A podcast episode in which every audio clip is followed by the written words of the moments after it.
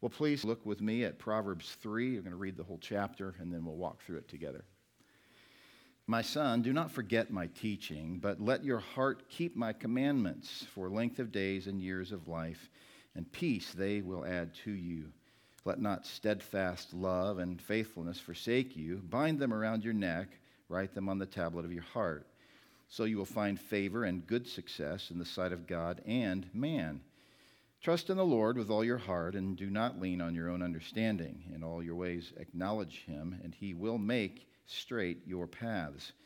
Be not wise in your own eyes. Fear the Lord and turn away from evil. It will be healing to your flesh and refreshment to your bones. Honor the Lord with your wealth and with the firstfruits of all your produce. Then your barns will be filled with plenty, and your vats will be bursting with wine. My son, do not despise the Lord's discipline or be weary of his reproof, for the Lord reproves him whom he loves, as a father the son in whom he delights. Blessed is the one who finds wisdom and the one who gets understanding, for the gain from her is better than gain from silver and her profit better than gold. She is more precious than jewels, and nothing you desire can compare with her. Long life is in her right hand, in her left hand are riches and honor. Her ways are pleasantness, and all her paths are peace. She is a tree of life to those who lay hold of her. Those who hold her fast are called blessed. The Lord by wisdom founded the earth. By understanding, he established the heavens. By his knowledge, the deeps broke open and the clouds dropped down the dew. My son, do not lose sight of these. Keep sound wisdom and discretion, and they will be life for your soul and adornment for your neck. Then you will walk on your way securely, and your foot will not stumble. If you lie down, you will not be afraid. When you lie down, your sleep will be sweet. Do not be afraid of sudden terror or of the ruin of the wicked when it comes for the Lord will be your confidence and will keep your foot from being caught. Do not withhold good from those to whom it is due when it is in your power to do it. Do not say to your neighbor, Go and come again, tomorrow I will give it, when you have it with you. Do not plan evil against your neighbor who dwells trustingly beside you. Do not contend with a man for no reason when he has done no harm. Do not envy a man of violence, and do not choose any of his ways. For the devious person is an abomination to the Lord, but the upright are in his confidence. The Lord's curse is on the house of the wicked, but he blesses the dwelling of the righteous. Toward the scorners he is scornful, but to the humble he gives favor. The wise will inherit honor, but fools get disgrace. There is this common, hyper noble, and very misguided idea that so long as I honor the Lord, I need not be concerned at all with what man thinks. Now, I don't know why any man would think that he's honoring Christ or honoring Scripture with that mindset, unless he simply chooses to overemphasize some passages in Scripture that call him to trust God and to not worship man, and therefore dismiss the responsibility that we have before the Lord to gain favor with men. There is a drastic distinction between spirit filled love for the lost and compromise around the lost so that we would, in fact, give up our testimony by attempting to gain favor. But there is the command for us to gain favor with all men. The man who rigidly and probably somewhat angrily declares his commitment to God and not man is preventing any ability to convince anyone that he's actually committed to God. Let's just be real clear. That is Phariseeism at its height. It's an escape from the duties of Scripture to be one who actually represents the character of God under the pretense that he does by actually having anger, really unrighteous hatred, toward those who have not yet experienced grace the way he himself claims to have experienced it. As you recall from our reading in the book of Genesis this morning, the Lord himself is sovereign. And in his sovereignty, he covered the earth with floodwaters in a way that displayed his righteousness. He blotted out every single person on the earth. And yet, there was Noah. Only Noah was left, Genesis 7:23 tells us, and those who were with him in the ark. Why? Because Noah was a man who had favor with God. It certainly was not that Noah earned righteousness or that he earned favor. God's righteousness was granted to him by faith. Justification comes by faith, by faith alone. By the way, we're going to have a rich saturation in the doctrines of grace in the month of October. I'm so excited about that. And if you are looking closely as you read through the scripture, you see God's favor upon man as a result of the kind intention of God's will in eternity past, but at the same time, a significant element of God granting his grace to some is that he shows men the pathway to that grace. We call that the means of grace we will exercise one of them today with the Lord's table. When we call it a means of grace, what we mean by that is that God has given us clear instructions. It is the man who is obedient to the Lord to whom he grants grace. He grants grace to a man, he shows him how to experience that grace, and as man is compliant with a whole heart on that path, then God continues to flood him with grace. God grants grace to the humble. So, it's important that you and I keep a close watch on the commands of Scripture. You know, the man who wonders why in the world God's not blessing him with more discernment, more wisdom, you know, he scratches his head and he stares into the sky half the day and says, I just don't understand why I don't know what God's will for my life is. Let me just be clear God's will for your life is that you obey the commands of Scripture and he will bless you by grace with abundant blessings, more than you might ever be able to count or quantify. This is where Solomon really starts to give a rapid fire, machine gun like expression of very potent commands you know, these couplets, and we're going to walk through these. We call these cause and effect statements. So if you want this, do this. And that's how I created the outline. And if you look at your outline, when we're finished, you're going to see a theme. And, you know, I don't come up with the data, right? I'm just trying to codify this in a way that's clear, helpful for you, easier to remember, easier to get your arms around, and easier to obey the Lord as a result of sound teaching. That's what according to Nehemiah 8. That's what sound teaching does. It reads the scripture and it explains it. And that's my role as a pastor, one of my roles, to feed you and to protect you. And so, this is my great desire this morning to show you how this really comes together. I want you to watch closely, it's just beautiful. It's really amazing. There is so much data here. I mean, if you only get 10% of this proverb this morning, it'll change your life.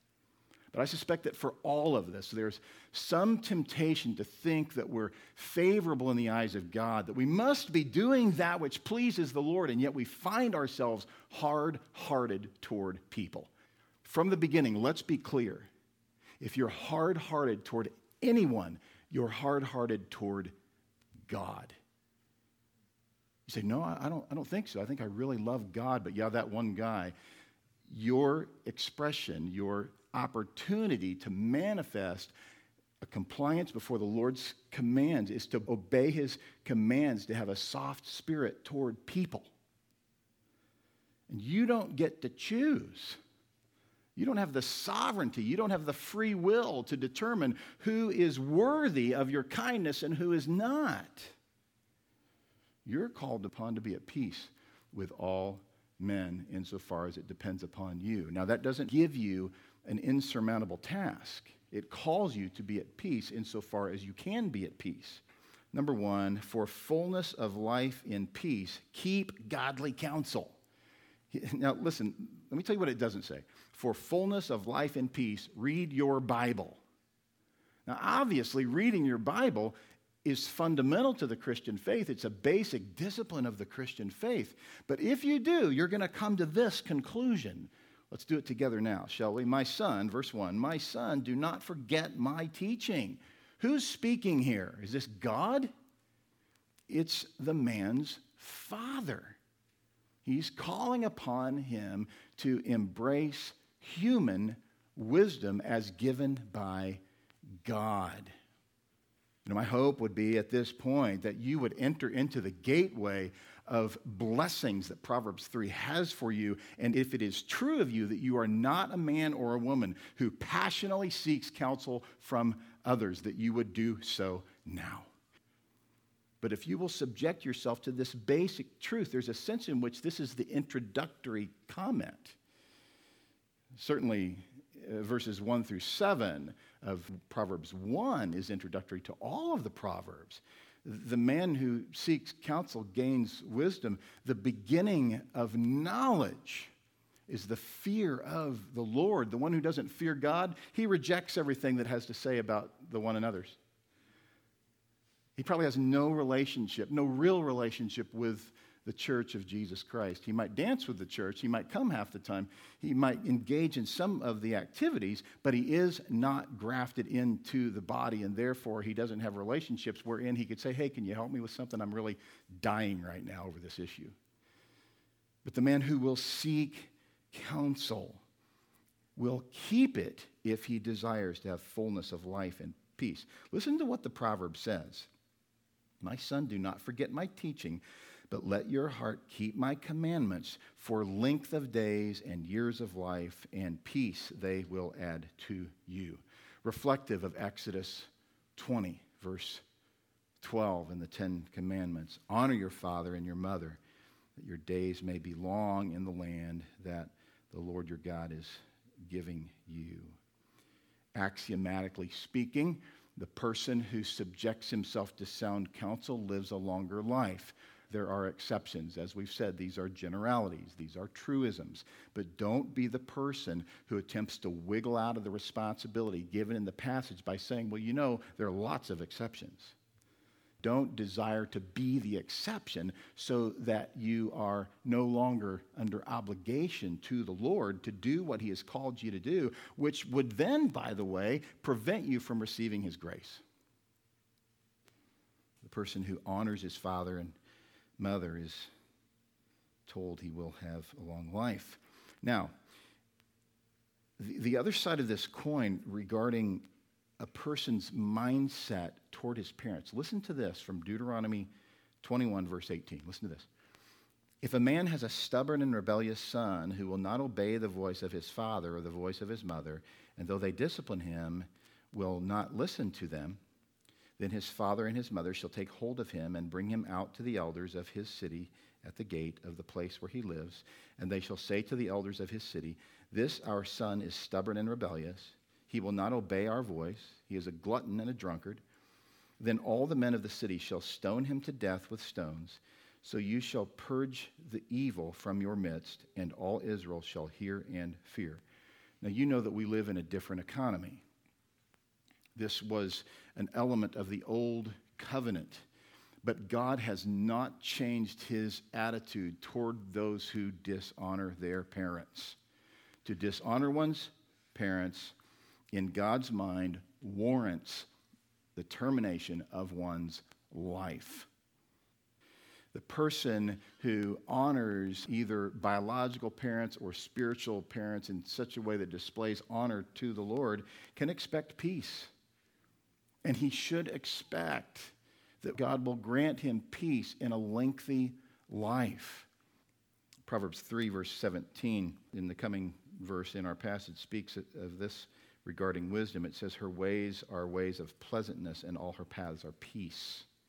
It's so often the person who says, Well, I don't know. You know, I've experienced so much difficulty. That person is often unwilling to do an honest assessment of his or her consistent conduct. So quick to point out the good things and yet unwilling to confess sin. Proverbs 16, 7 says, When a man's ways please the Lord, he makes even his enemies be at peace with him.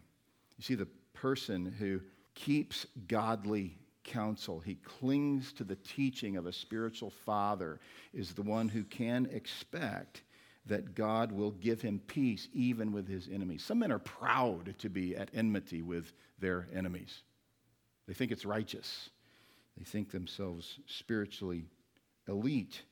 But Jesus says in Matthew 5 9, Blessed are the peacemakers, for they shall be called sons of God. The point is that the person who is a believer is a person who is inclined to make peace with others. Why? Because he himself has experienced peace. He knows the joy of peace and he wants others to have it. Well, point number two for favor with God and man, love like God. Verse 3 says, Let not steadfast love and faithfulness forsake you. Bind them around your neck. Write them on the tablet of your heart. In other words, affix these truths to your soul. You know, one thing you might do in an effort to embrace the spirit of this passage is to engage in a literal effort. Use a three by five card or get the Bible app that allows you to be reminded on an hourly basis of the passage that you're trying to memorize. But in particular, memorize passages that deal with the pathway unto favor with God and man. The promise here is that if you will cling to consistent love, the love of God, right? Godlike love, uninterrupted love, God's love that exists in eternity past. God didn't start loving you, God in eternity past has always loved you with a special love that is manifest in Christ's death on the cross for the atoning of your sins, such that his resurrection then would provide complete and eternal hope for you. You see, that's the kind of love that you and I are called to have for others. An uninterrupted love that is placed upon others and proven in action. Don't let that leave you. Don't let faithfulness forsake you, it says. And then this very practical analogy bind them around your neck, write them on the tablet of your heart. What does that mean? Memorize them. Memorize passages that help you think rightly about people and about God. I suggest you start with this passage. That's where I started many years ago. I memorized this passage. I can remember writing it on a three by five card, and to this day, it helps me in difficult circumstances. To have the attitude of love toward others that God has toward others, rather than a self righteous attitude that says that person doesn't deserve my love if that's the kind of love you have, no one would want that kind of love. That is not a helpful love that says, I'll give it to you so long as you earn it. Is that the kind of love you want from your parents? Of course not. Is that the kind of love you want from God? Of course not. It's not the kind of love you have from God. If you have God's love, then you have a love that does not change. It's a powerful love. And that's the kind of love that you and I are to express with others. And what will be the result? Well, this is, again, as we've said about the Proverbs, it's an axiomatic truth. It's kind of obvious. You're going to find favor and good success with God and with man. See, if you have been exposed to and have become somewhat enraptured by the doctrines of grace, good for you. That's exciting. I mean, I, you know I love that. But if you are in that stage, which many people go through, where you appreciate the sovereignty of God, and as a result, you have come to the conclusion that man should not receive anything from you, and that your conduct is simply decreed in eternity past.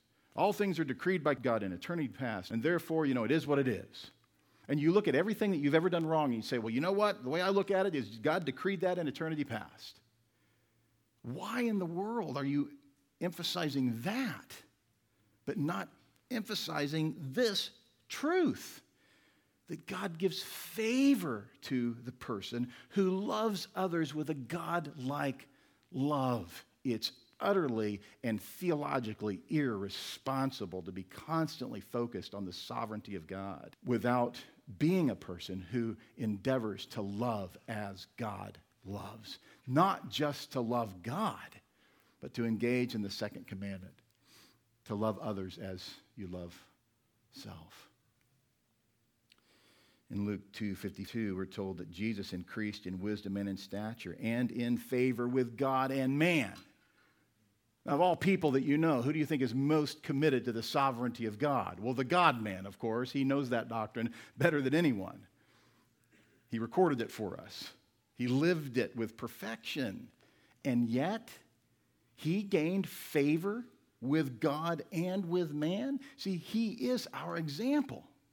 So, if you and I are to follow his example, we will be people who daily ask ourselves to what degree am I seeking counsel, attempting to gain favor with God and with man by obeying the commands of Scripture? Point number three for freedom from trouble, trust God, not your heart. The man who has no interest in seeking counsel from others just trusts his own heart. He's convinced, well, God spoke to me, or, you know, God gave me an impression, or I pray a lot, or I read the Bible a lot. I've been studying the Bible for years. I know how this works. Clearly, he doesn't know how it works because he's not interested in engaging in the clear command to embrace the teachings of others, to seek them out with passion. For freedom from trouble, trust God, not your heart. A very common passage. Maybe most of you have this passage memorized. Verse 5 Trust in the Lord with all your heart and do not lean on your own understanding. He who trusts in his own heart, the Bible says, is a fool, despite the fact that that's the main theme at Disneyland. right? You know better. Trust your heart. If you know anything about your heart, you know that your heart's not trustworthy. That's not to say that you're blatantly uh, or uninterruptedly dishonest. That's not the point. The point is that your heart is not perfected yet as it will be in heaven. And so you need the counsel of others. Trust in the Lord with all your heart. It doesn't just mean read your Bible. In fact, if you are reading the Bible, then eventually you're going to get to the place where you realize that there is a desperate need on your part for interdependent relationships in the body. It says, In all your ways acknowledge him, and what will the result be? Here we're talking about another cause and effect relationship. For freedom from trouble, if you want freedom from trouble, trust God. Don't trust your heart. It says, In all your uh, ways acknowledge him, and he will make straight your paths.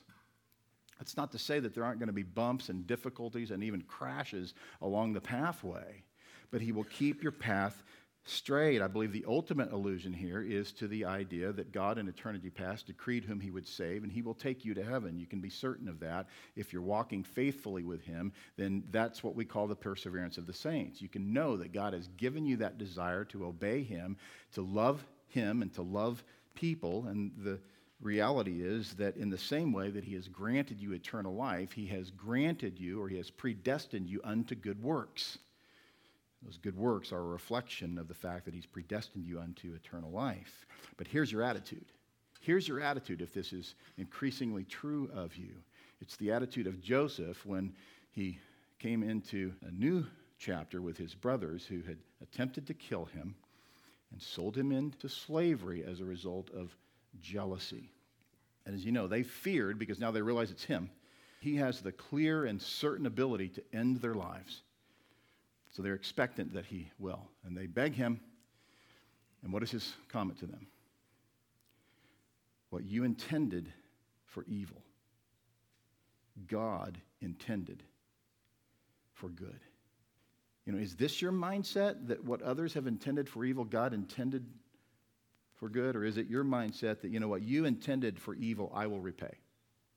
Just give me time. I will you know, I'll give you the silent treatment long enough. I'll ignore your efforts to confront me long enough. I will avoid you long enough. I will gossip about you long enough that either you'll forget about it, or I'll forget about it, or you'll feel the pain that I have felt. The Lord assures us that vengeance is His, not ours. The heart of man plans his way, but the Lord establishes his steps. Proverbs 16 9 says, Is it not true that when you acknowledge him, he will make straight your paths? But think of this in the inverse fashion, which is grammatically appropriate to do so. The person about whom it is true to say that God has made straight his paths is a person to whom God has given the will to acknowledge him. You can thank him for that. Thank Him when you obey Him. Thank Him that you are willing to trust in Him with all your heart and to lean not on your own understanding. If God has given you that passion, it's because He's given you new life. Ephesians 2 you were dead in your trespasses and sins, and He made you alive. And when He made you alive, He gave you this desire to avoid trouble by trusting Him and not your own heart. Well, point number four for fortification of health, fear God and confess your pride. Physical well being. That's the idea here. Again, we're talking about Proverbs. That generally speaking, the person who is committed to this principle, generally speaking, is the person who will experience physical well being. Fear God and confess your pride. You say, that's the solution to my respiratory infection? I don't know. I mean, you understand this. The idea is not that you go home and you try this for 30 minutes, and if you're still sneezing and hacking, that you say, well, that wasn't true. We're talking about permeating truths that over the long haul of life, you will see them to rise up and show themselves to honor God and to make your life more blessed. If you'll subject yourself to biblically Christ honoring principles, then you will experience fortification of health. But it's the prideful man who often brings himself down physically. It's often the prideful man who's willing to do things with his body in circumstances where he probably should be resting. But the reality is that this principle is critical for you and I if we would have the length of years with which to best minister to God. God has established your days. Your days are numbered. But what Solomon is saying here is true. The person who will subject himself with keeping godly counsel will live a full, peaceful life. And I encourage you that if you're thinking, you know, that's not my experience, your experience is not the standard. You, you, you get that, right? Hopefully you're over that, or at least getting over it. You are not the keeper of theological truth, God is.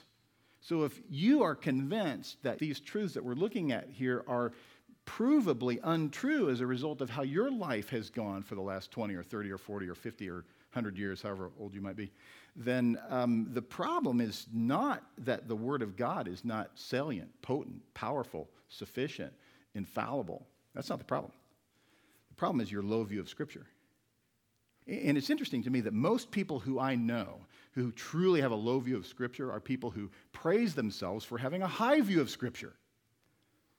Be careful that you're not rejecting this with a high view of your own assessment of things and an actual low view of Scripture. Verse 8 says, It will be healing to your flesh and refreshment to your bones. Now, in James 5, you have somewhat of a doctrinal instruction with regard to what to do if you're ill.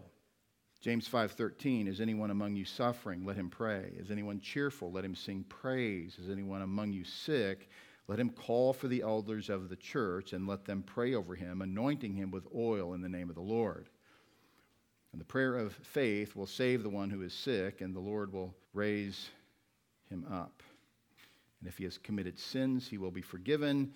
Therefore confess your sins to one another and pray for one another that you may be healed the prayer of a righteous person has a great power as it is working. So it's the power of God that works through faithful, humble, repentant people. There are those who are sick because of their sin. It's a direct result of their sin. God has brought that sickness into his or her life because of that specific sin. But the prayer of a righteous person has great power as it is working. And as you know, this is not an ultimate guarantee across the board that everyone who is sick is in sin, and if he would just confess that sin, that he would get over his sickness. That's, that's not how things work within God's sovereignty, but we know that this is permeatingly true. In other words, there are more cases like this than there are not like this. David in Psalm 32, if you're struggling with, with repentance, you're struggling with whether or not you're even repentant, or maybe this, maybe even far, far worse. You think you're repentant, but nobody else thinks you're repentant. If you're struggling with that, Psalm 32 Blessed is the one whose transgression is forgiven, whose sin is covered. It's blotted out, right? Verse 2 Blessed is the man against whom the Lord counts no iniquity, and in whose spirit there is no deceit. For when I kept silent, my bones wasted away through my groaning all day long. For day and night your hand was heavy upon me, my strength was dried up as by the heat of summer. Selah. I acknowledged my sin to you, and I did not cover my iniquity. I said, I will confess my transgressions to the Lord, and you forgave the iniquity of my sin. Let's just talk about ulcers for a minute. Now, even those in the medical field would say that ulcers often are the result of what? Worry. You know, your response to difficult or stressful situations. And so let's not dismiss the fact that even those in the medical community would acknowledge that there's some relationship between what goes on in your mind and what happens physiologically in your body.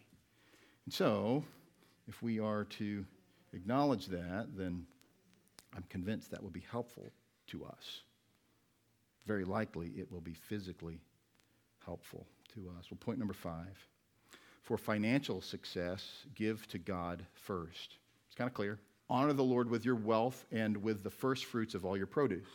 You see this principle in 2 Corinthians 9 and specifically in 1 Corinthians 16 1, where Paul establishes a pattern for the church. Now, concerning the collection for the saints, as I directed the churches of Galatia, so you also are to do. On the first day of the week, each of you is to put something aside and store it up as he may prosper, so that there will be no collecting when I come. And let me be clear, it is not necessarily 10%.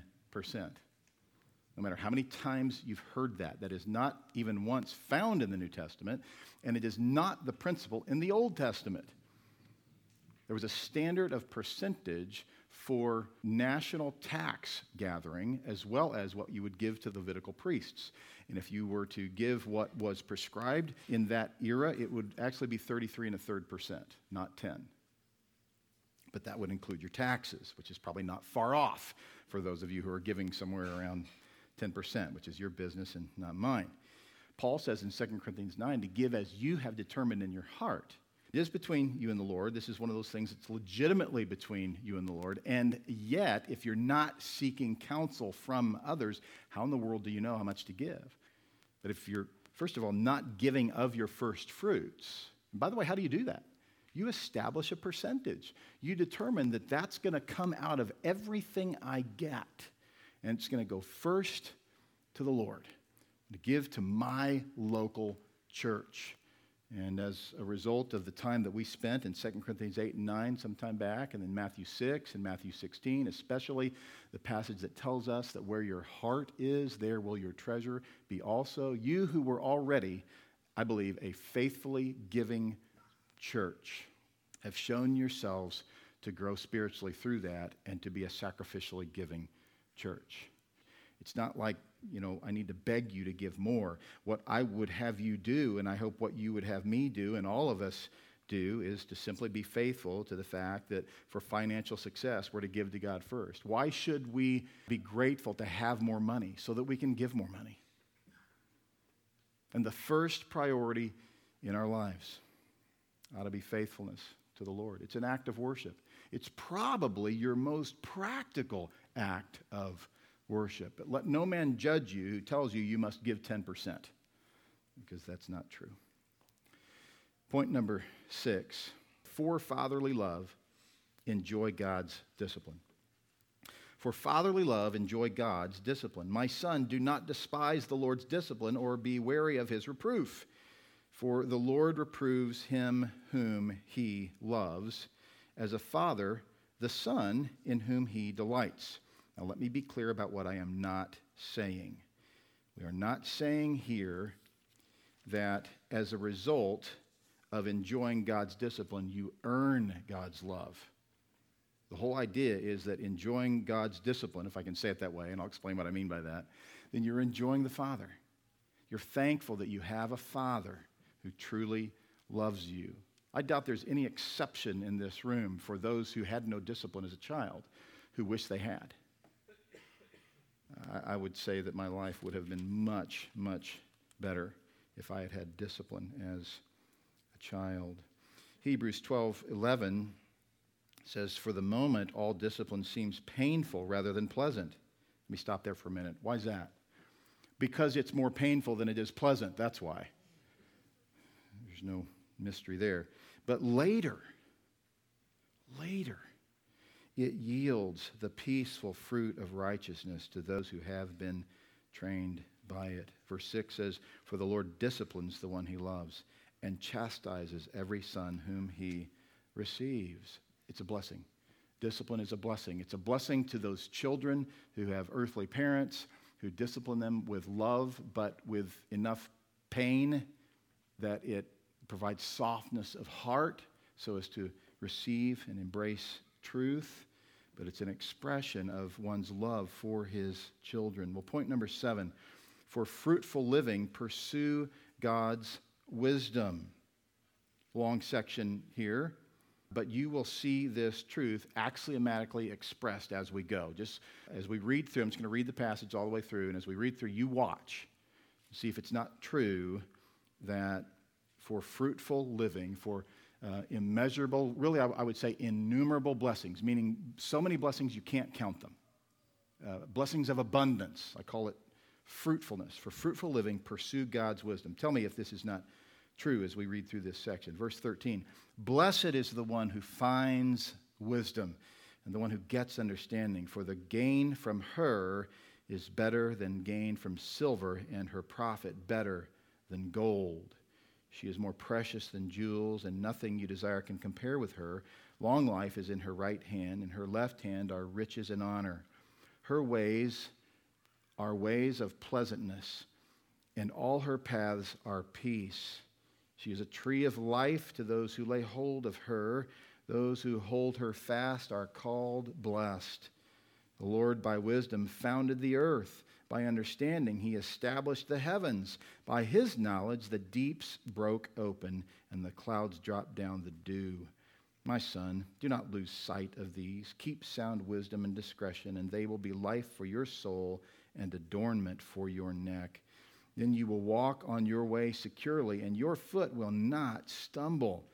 If you lie down, you will not be afraid.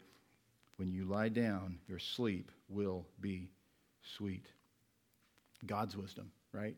You see how Solomon turns a corner about halfway down through the passage where he says, verse 19, the Lord by wisdom founded the earth. See, up to that point, he's just talked about wisdom, but here he, he clarifies it. God's wisdom. Don't be the person who thinks he's wise. Don't be the person who thinks he's wise in a particular area because he's got 20 or 30 years of experience in it. That does not make wisdom. It makes for experiential knowledge. But it might stun you how often men in their craft make amazing mistakes resting on, well, I've been doing this for 30 years, when they could have just asked a friend in the industry and saved themselves thousands of dollars. Happens often. So, this is the sweetness with which one sleeps that you see throughout the Bible. The one who fears God, Proverbs 19 says, sleeps well. Why does he sleep well? because he's experiencing fruitful living. He's passionately pursued wisdom, but not just experiential wisdom, which really isn't wisdom. He pursues wisdom from wise people. He doesn't believe himself to be wise. In fact, you can be certain the man who thinks he is is certainly not.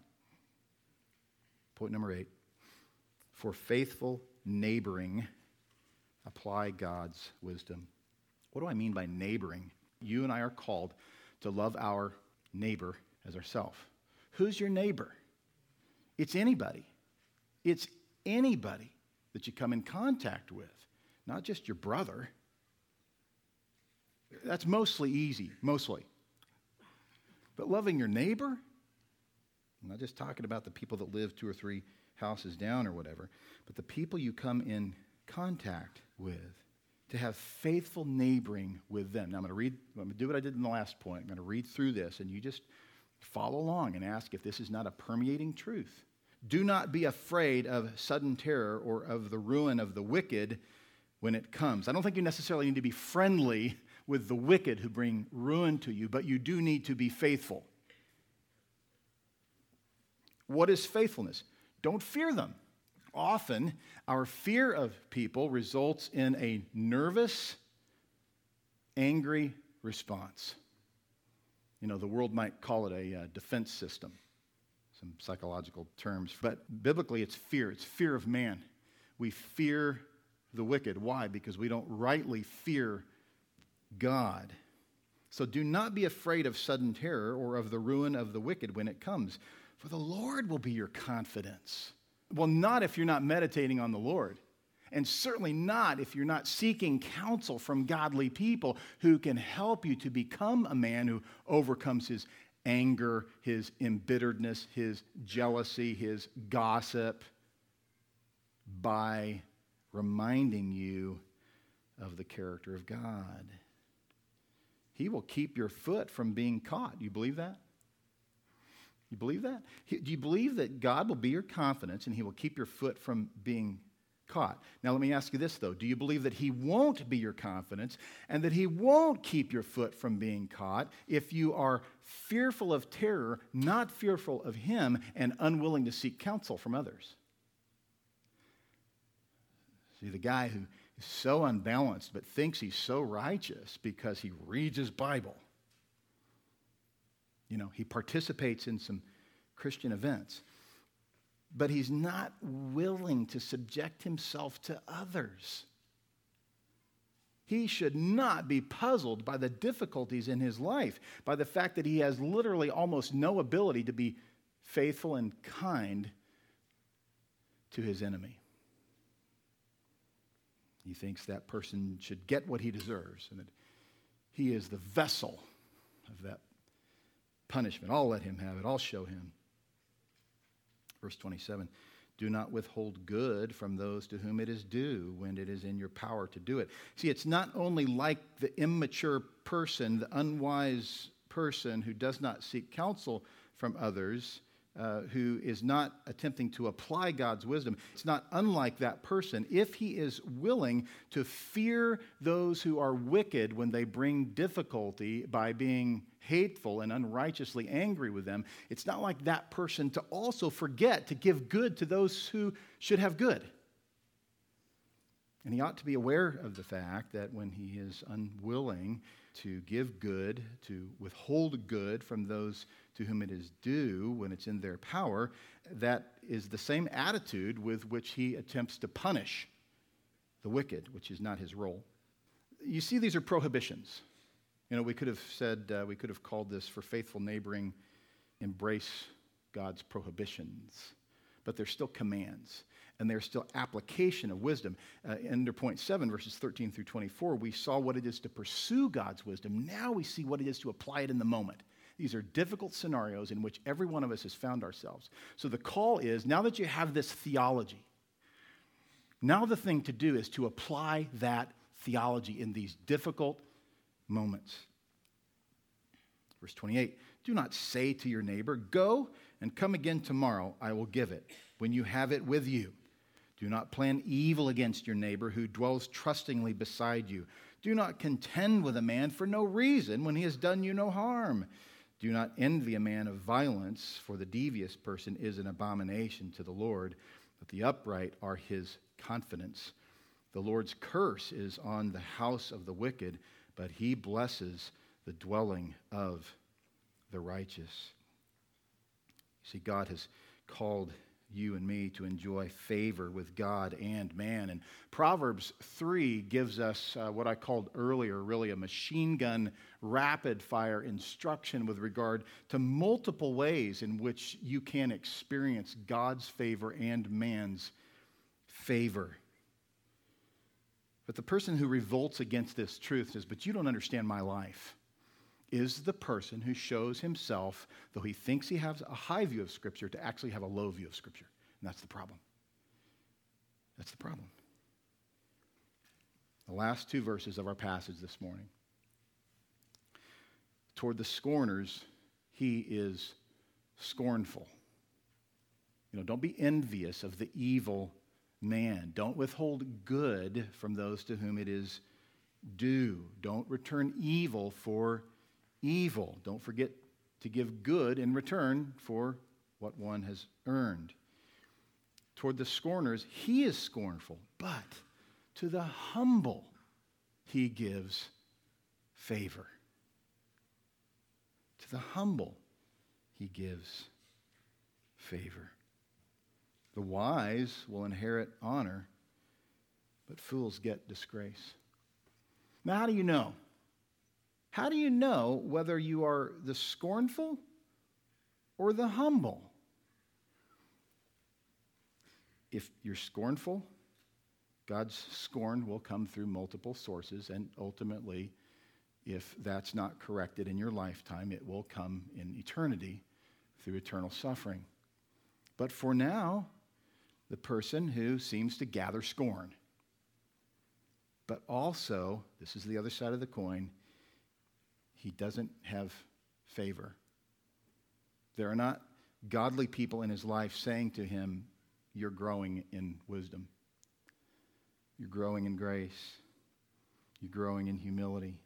The humble person is tangibly humble and therefore the favor that he receives is from those who would say, You're growing in humility.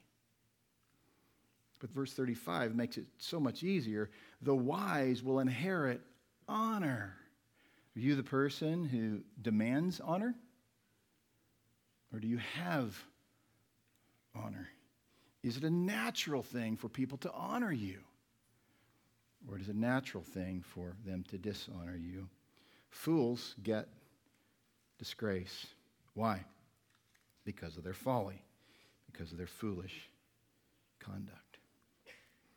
Well, as we think through these eight methods by which God grants favor from himself, but also from men, it should be our desire as a local body to assess one another. And so, how much more appropriate could it be than for us to go into the Lord's table together this morning?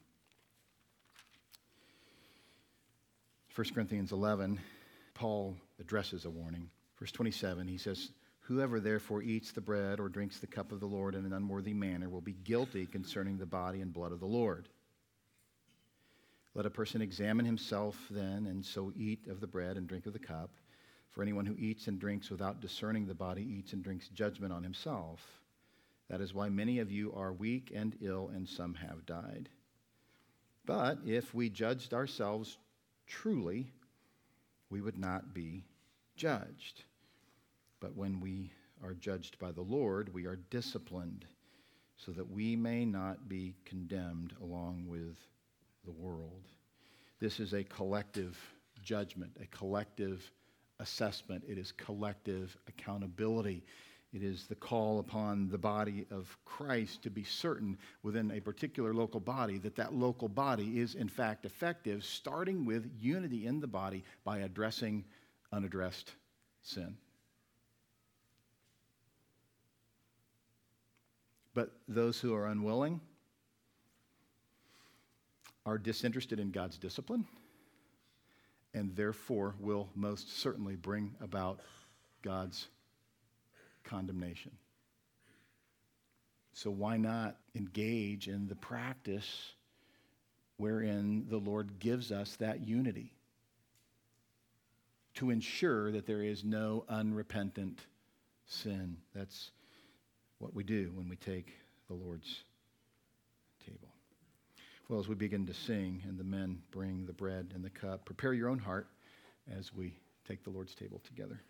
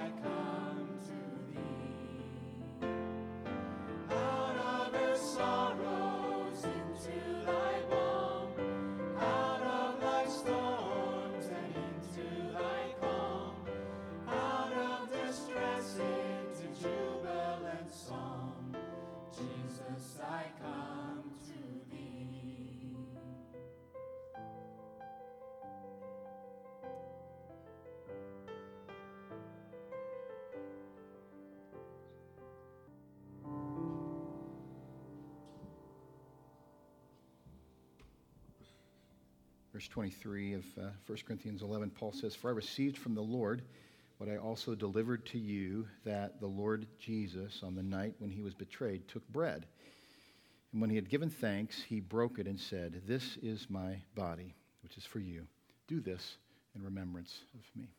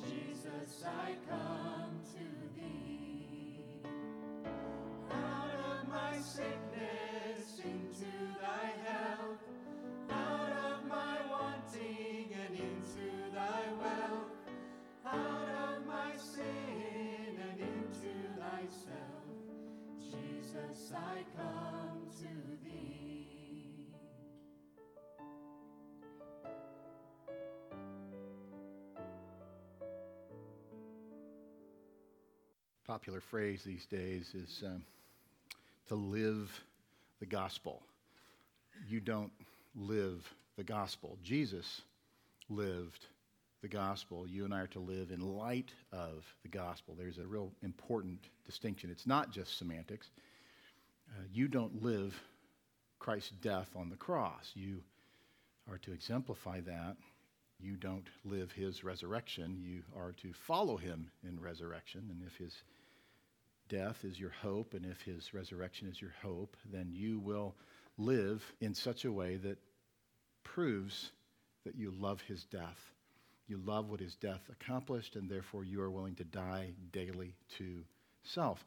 So when we take the Lord's table, we take it because we rejoice, not because we have somehow been able to measure up to be able to take it. I think there can be much confusion about this.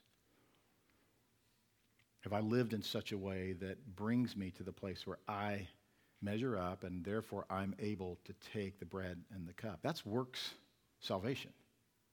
You don't earn, nor do I earn the ability to take the bread and the cup. When we do, we rest in what Christ fully accomplished. And we proclaim that death. We proclaim it in a concentrated way. The bread represents his body, which was broken for us. And the cup represents his blood, which was spilled for us. So when we do it, it's symbolic. But it's not only symbolic of what he has done, it is a statement about what we will do because we are doing it right now.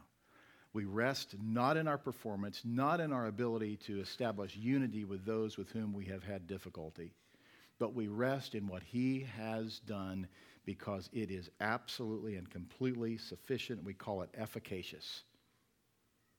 His death made certain our forgiveness. Because of that, we drink to his death. We drink in light of his death. We take the bread, which represents his body given on our behalf, but ultimately the blood represents his death. And so we acknowledge, we proclaim his death, that by his death sinners are forgiven. Not because of our performance, not because of our ability to comply with Scripture, but because of what he did. So let's do that together.